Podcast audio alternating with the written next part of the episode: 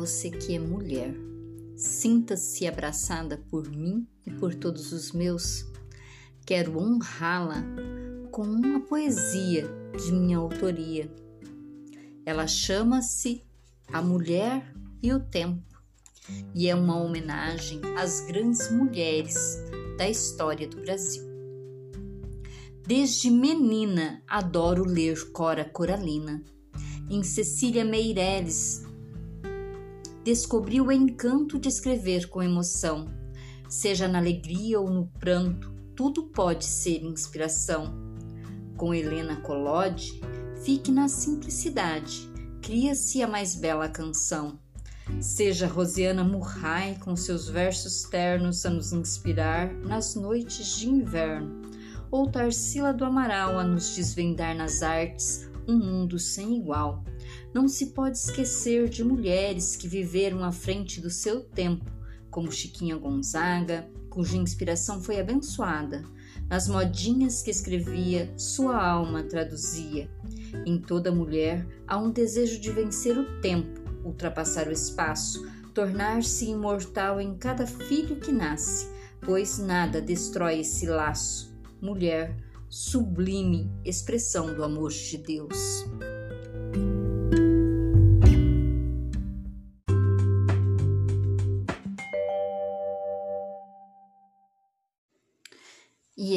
É com esta poesia que eu inicio o nosso bate-papo de hoje, falando sobre a importância de olharmos para nossa essência feminina.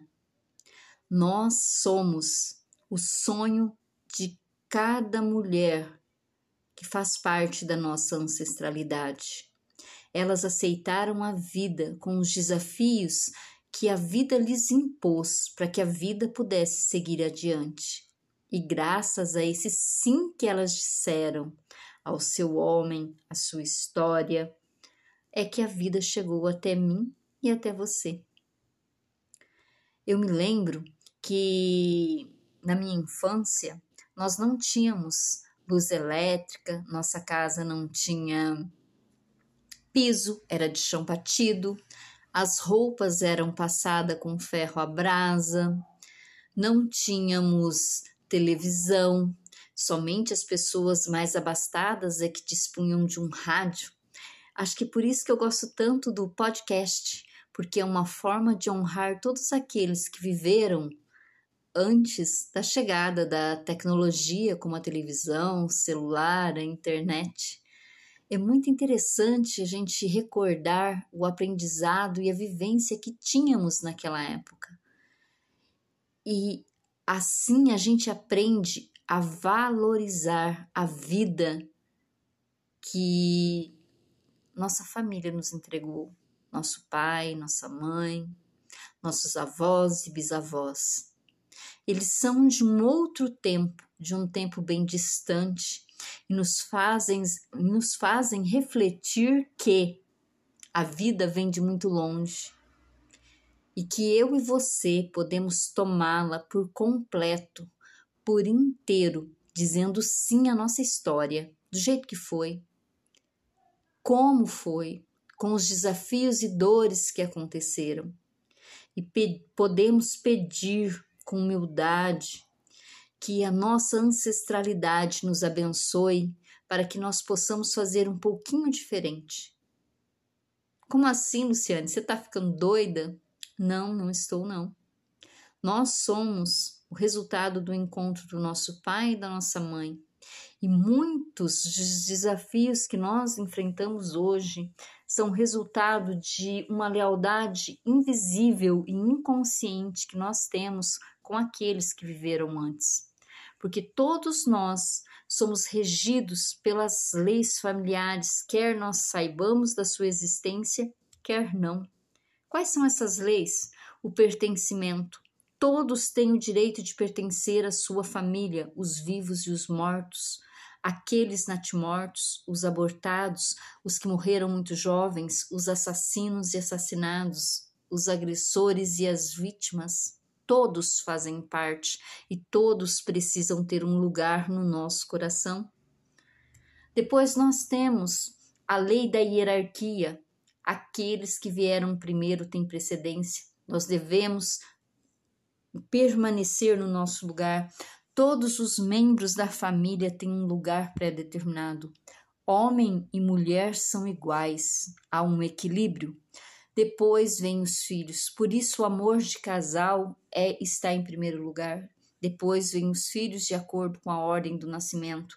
E aí entra também as crianças que morreram, as crianças que foram abortadas, os natimortos, todos fazem parte.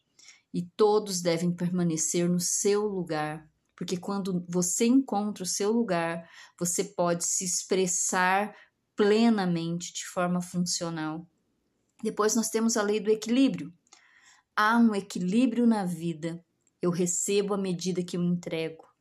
Se houver um desequilíbrio, eu vou estar com sérios problemas, vai gerar muita treta, vai ter muita reper repercussão negativa né, na minha vida.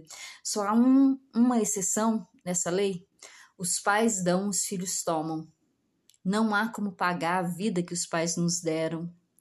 Isso é algo que incalculável. Como é que eu pago? Me tornando pai. E se eu não posso ser pai ou mãe, eu pago fazendo algo de bom com a minha vida. Não julgando os meus pais, tomando aquilo que eles puderam me dar, da forma que eles puderam me dar e seguindo adiante, sendo um bom profissional, gerando valor na vida das pessoas. E hoje eu falo de modo especial para as mulheres. Sendo uma mulher que aceita as dores e o prazer de ser mulher, que aceita os desafios de ser mulher, de ser mãe, de ser esposa, de ser amante, de ser amada, de ser amiga. Isso faz a diferença para mim e para você. Reflita sobre isso e se tocar o seu coração e fizer sentido, vem conhecer mais sobre a conexão ancestral. Deixa suas dúvidas que eu vou ter o maior prazer em te responder.